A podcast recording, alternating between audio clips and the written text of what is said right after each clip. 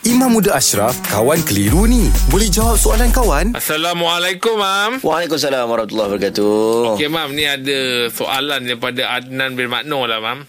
Hmm. Dia kata mengenai ucapan yang boleh diucapkan kepada rakan yang bukan Islam semasa sambutan perayaan mereka. Apa ucapan terbaik yang tidak menyalahi syarak yang boleh kita ucapkan kepada mereka? Okey, cantik soalan ni. Soalan uh, sepanjang tahun ada. Uh, sebab kita meraihkan uh, perayaan dalam Malaysia ni macam-macam. Hmm. Uh, perayaan oleh orang Islam dan perayaan oleh agama-agama lain diraihkan oleh agama lain lah. Hmm. Dalam agama memang ada prinsip lakum dinukum waliyadin. Hmm. Agama kita, agama kita, agama mereka, agama mereka. Hmm.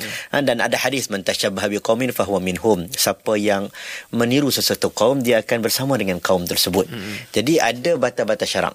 Sebab itu para ulama jumhur bahkan majoriti mazhab mengatakan bahawa tidak boleh mengucapkan selamat hari perayaan-perayaan orang lain. Mm-hmm. Uh, sebab uh, walladzina la yashhaduna zur orang yang tidak boleh menjadi penyaksian kepada benda yang dianggap yang tidak betul. Jadi kita tak bolehlah nak cakap uh, selamat seolah-olah macam kita cakap benda itu betul. Mm. Selamat hari perayaan begini begini begini. Ini jumhur majoriti ulama. Mm-hmm. Tapi hari ini ulama kontemporari uh, Wahbah uh, Syekh uh, Ramadan Buti Al-Qaradawi bahkan Darul Ifta Mesir pun dah keluarkan pandangan.